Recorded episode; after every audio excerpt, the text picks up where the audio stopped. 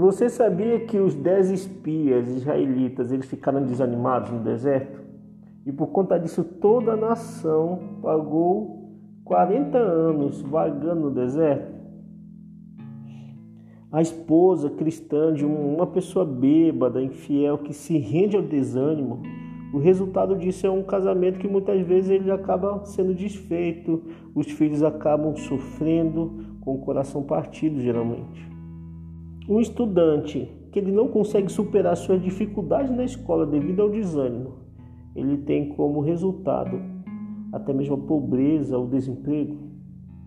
O novo convertido que ele se desencoraja devido à dificuldade de superar os velhos hábitos ou até mesmo os vícios do passado, o resultado disso é estagnação espiritual. Ele para espiritualmente e ele está sua fé totalmente abalável. Você paga um alto preço quando você se rende ao desânimo. E é sobre isso que eu quero falar hoje.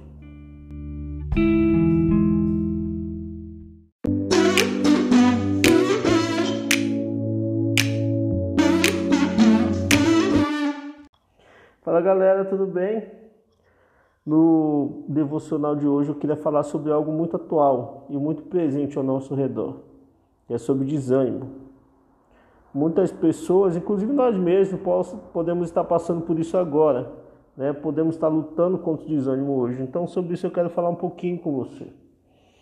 É, o desânimo é um dos maiores instrumentos que o inimigo usa para nos atingir, para nos abalar, para nos derrotar. Então, seja qual for o desafio que a gente esteja enfrentando hoje, nós não devemos deixar de crer que as coisas vão ser superadas, que a vitória vai chegar. Nós não podemos deixar o desânimo nos vencer em hipótese alguma. E nós devemos superar esse desânimo, logicamente, para a glória de Deus, para que nós sejamos libertos e possamos vencer em cima disso. Todos nós mesmo os mais fortes espiritualmente, podemos ser tomados por desânimo de vez em quando. Até mesmo Neemias, né? olhando para a Bíblia, Neemias, um dos maiores líderes e maiores motivadores de todos os tempos, ele nos ensina como a gente pode combater o desânimo. Com base nisso, é, eu queria que você pudesse ler Neemias, o capítulo 4, de 1 ao 12. E eu vou ler com você aqui o versículo 10. Então disse Judá: Já desfaleceram as forças dos carregadores e os escombros são muitos, de maneira que não podemos edificar o muro. Então se liga aqui, vamos analisar, como eu falei, a passagem do, do versículo 1 ao 12.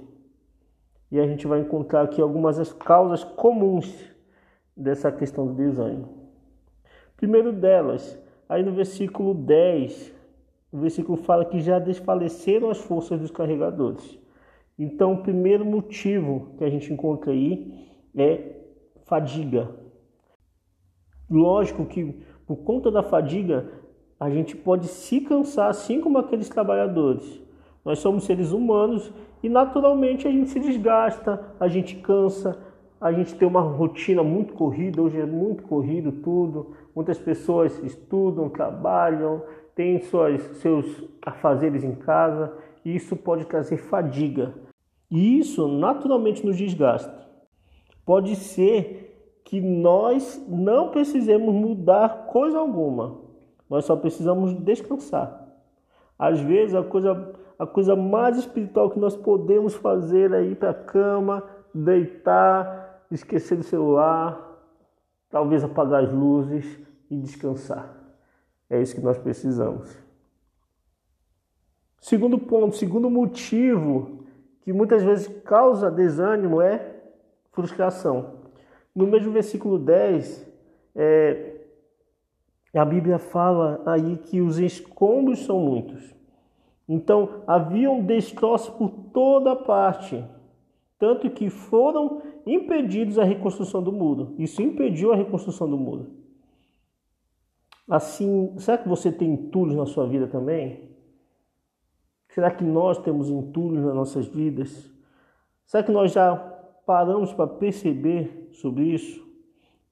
Então, quando começamos a fazer algo novo, o lixo começa a se acumular? Se, se você e eu, se nós não limparmos periodicamente, ele vai parar é, de crescer. Isso vai parar de avançar. Hoje em dia todo mundo tem um celular, na é verdade, e muitas vezes a, é, é, quando a gente quer entrar no aplicativo, quer tirar uma foto, ele simplesmente não dá para tirar. O celular trava e fala que a memória está cheia. E o que é que a gente tem que fazer? Geralmente a gente entra na memória do celular e exclui aquelas coisas antigas. Geralmente a gente tira aquele lixo, aquelas coisas que são irrelevantes do nosso celular, para que ele possa voltar a funcionar normalmente. Então a gente precisa evitar de acumular lixo em nossas vidas. Precisamos aprender a reconhecer e descartar rapidamente coisas que podem nos fazer perder o foco é, daquilo que é o nosso propósito original. Então, qual é o entulho que talvez esteja é, travando a sua vida? Eu acho que os entulhos são coisas triviais, às vezes são coisas pequenas, mas que podem sugar o nosso tempo, sugar a nossa energia e pode até nos impedir de realizar aquilo que Deus nos chamou para fazer. Então, a gente precisa parar hoje e remover esses entulhos que estão nos paralisando. Terceiro ponto aqui é o fracasso. No mesmo versículo, Neemias 4,10 diz que, que eles não puderam edificar o muro, ou seja, foi, uma, foi um fracasso. A equipe de Neemias ali, ele não conseguiu terminar a sua tarefa mais rapidamente como eles tinham previsto e como resultado disso a sua confiança entrou é, em colapso.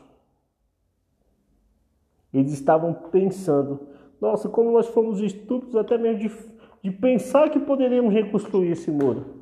Será que a frustração não, não, não penetrou naquele momento no coração deles? Eu tenho certeza que sim. Mas se você sabe o que eu faço quando eu consigo atingir a meta no tempo determinado, todos nós devemos simplesmente definir um novo objetivo, não desistir. Se nós fracassamos naquele momento, então quer dizer que nós não estamos fazendo a coisa da, da melhor maneira. Então é o momento de parar e reanalisar é, aquela, aquela tarefa para que nós possamos é, alcançá-lo da maneira correta. Todo mundo falha uma vez ou outra, todo mundo faz coisas tolas uma vez ou outra. A, a questão não é a falha em si, é como nós reagimos diante daquela falha, da, diante daquele fracasso. De forma alguma nós devemos culpar pessoas, de forma alguma nós devemos reclamar, de forma alguma nós devemos dizer que é impossível. Não, a gente tem que olhar os olhos no Senhor e começar a se mover novamente. Ponto 4. Medo, cara, medo. Neemias 4:11 diz o seguinte, ó: Disseram, porém, os nossos inimigos: Nada saberão disto, nem verão até que entremos no meio deles e os matemos. Assim faremos cessar a obra.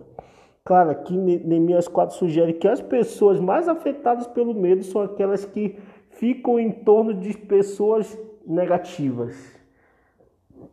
Cara, se você quiser controlar os pensamentos negativos da sua vida, você tem que ficar longe de pessoas negativas tanto quanto possível, cara.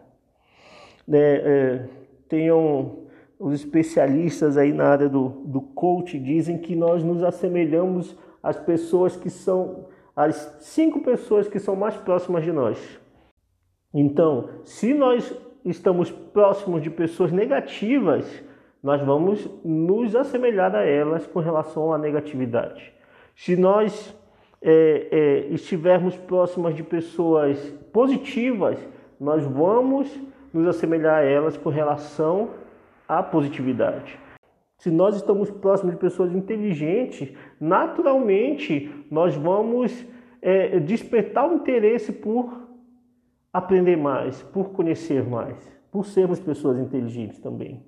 Isso é algo é, totalmente inato. Nós não pensamos isso.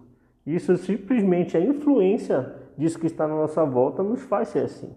Então você talvez esteja desanimado por causa de medo, talvez você esteja lidando com medos, até mesmo como não poder lidar com determinadas coisas ou com determinadas responsabilidades. Talvez seja o medo de que você não mereça determinada coisa, é o medo da crítica, é o medo de não conseguir, é o medo de destruir aquilo que Deus colocou na tua mão. Mas você pode escolher resistir ao desânimo. Isso é uma escolha, isso é uma decisão. Então nós devemos dizer ao Senhor: me ajuda, tira dos meus olhos os problemas, as circunstâncias nos faz olhar para o Senhor. Amém? Então, já que a gente falou de tudo isso, das causas, das possíveis causas do desânimo, eu quero deixar aqui é, três pontos que podem solucionar tudo isso, que podem solucionar esses problemas com o desânimo. Já que nós vimos aqui a respeito das causas do desânimo, eu queria falar com você agora das possíveis soluções. Lógico que isso aqui é, não é uma regra imutável.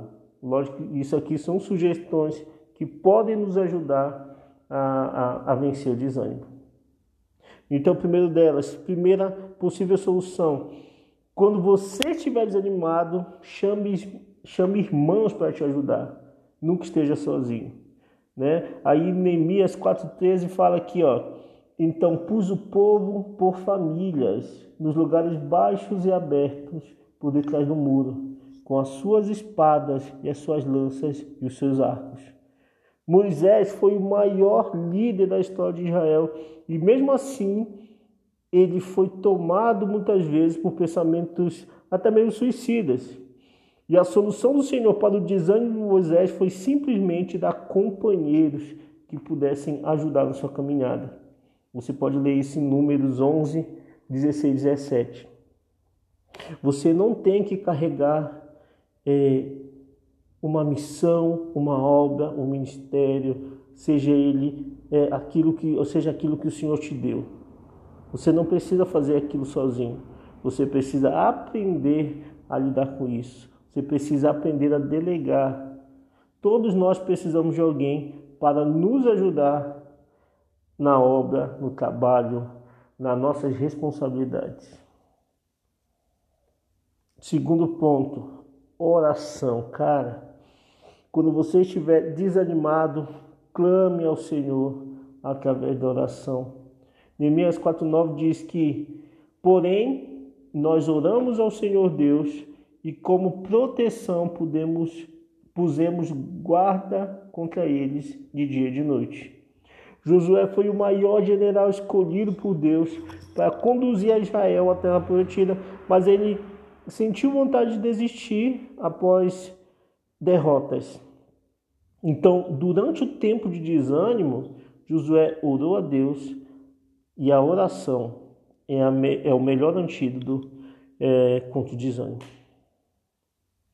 Durante o tempo de desânimo, Josué orou a Deus.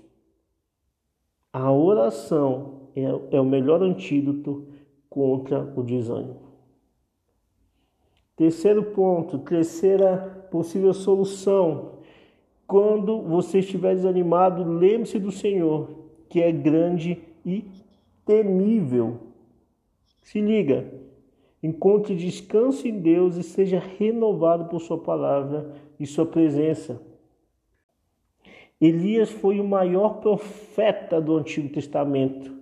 Ele desafiou a idolatria dos seus dias ele, e venceu um confronto com os profetas de Baal, fazendo cair fogo do céu. Mas mesmo depois dessa grande vitória, ele acabou pedindo para morrer. Olha só. Todavia o Senhor trouxe encorajamento a Elias, diz a palavra de Deus. Quarto, quarto possível ponto que pode nos ajudar na solução contra o desânimo. Quando estiver desanimado, reposicione-se. Ou seja, reposição, reposicionar, saia de uma posição de dúvida e derrota para uma posição de fé e de vitória. Cara, a gente não pode evitar que a dúvida venha sobre nós, que a gente fique com dúvida, ou até mesmo a gente não pode impedir o desânimo, mas a gente pode escolher se reposicionar, nos, re, nos posicionarmos diferente quanto à situação. Nós podemos fazer isso através de uma mudança de atitude. Caminhar, caminhe sobre a palavra de Deus e você não vai ter dúvida. Jó, por exemplo, foi alguém que teve um grande começo e um fim tremendo. Mas no meio da história, quando perdeu tudo, ele desejou não ter nascido. Ele tornou-se praticamente suicida, extremamente deprimido por um período de tempo. Você pode até ler isso em Jó 3,33. E a solução de Deus para Jó, olha só, Jó 42,10.